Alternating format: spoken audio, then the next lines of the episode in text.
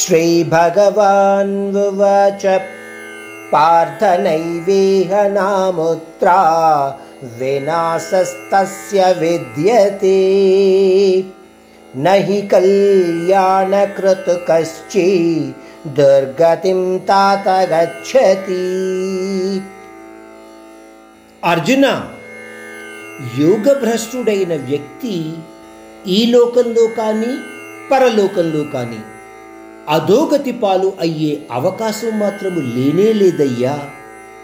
యోగభ్రష్టుడు అంటే కర్తవ్య కర్మలను ఆచరించటంలోనూ ఆ పరమాత్మానుభూతిని పొందే ప్రయత్నంలోనూ విఫలమైన వాడు అని మనము చెప్పుకోవచ్చు.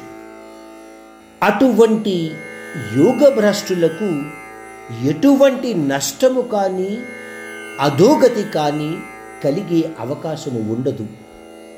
ఇంకొక రకంగా మనం అర్థం చేసుకుంటే యోగ కర్మలు చేసేవాళ్ళు కొన్ని కారణాల వల్ల కానీ లేదా ఆకస్మిక మరణము వలన కానీ ఆ యోగ కర్మలు చేయలేకపోయినా సరే వారు ఎప్పుడూ మంచి ఫలితాలనే పొందుతూ ఉంటారు. ఆ మంచి ఫలితాలంటే ఏమిటి? ఆ పరమాత్మానందాన్ని నిత్యము పొందే అవకాశము లాంటి మంచి ఫలితాలు ఎప్పుడూ వాళ్ళకి ఉంటాయి. అంటే ఆ అవకాశము ఈ లోకములో కానీ పరలోకములో కానీ ఎక్కడైనా కలగవచ్చు.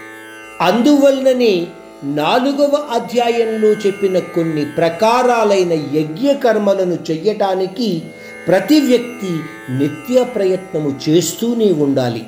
అటువంటి కర్మలు చేయడానికి ప్రయత్నించే వ్యక్తి ఎప్పుడూ కూడా అధోగతికి పాలవడు అని మనము గ్రహించగలగాలి.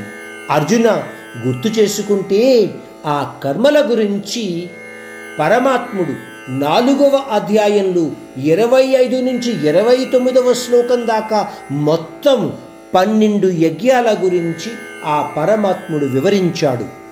అవి దైవయజ్ఞము బ్రహ్మయజ్ఞము ఇంద్రియ నిగ్రహ యజ్ఞము ఇంద్రియార్థ నిగ్రహ యజ్ఞము మనో నిగ్రహ యజ్ఞము ద్రవ్యయజ్ఞము తపోయజ్ఞము యోగ యజ్ఞము స్వాధ్యాయ యజ్ఞము జ్ఞానయజ్ఞము ప్రాణాయామము ఆహార నియమము ఈ ప్రకారంగా మొత్తము పన్నెండు యజ్ఞాల గురించి ఆ పరమాత్ముడు వివరించాడు.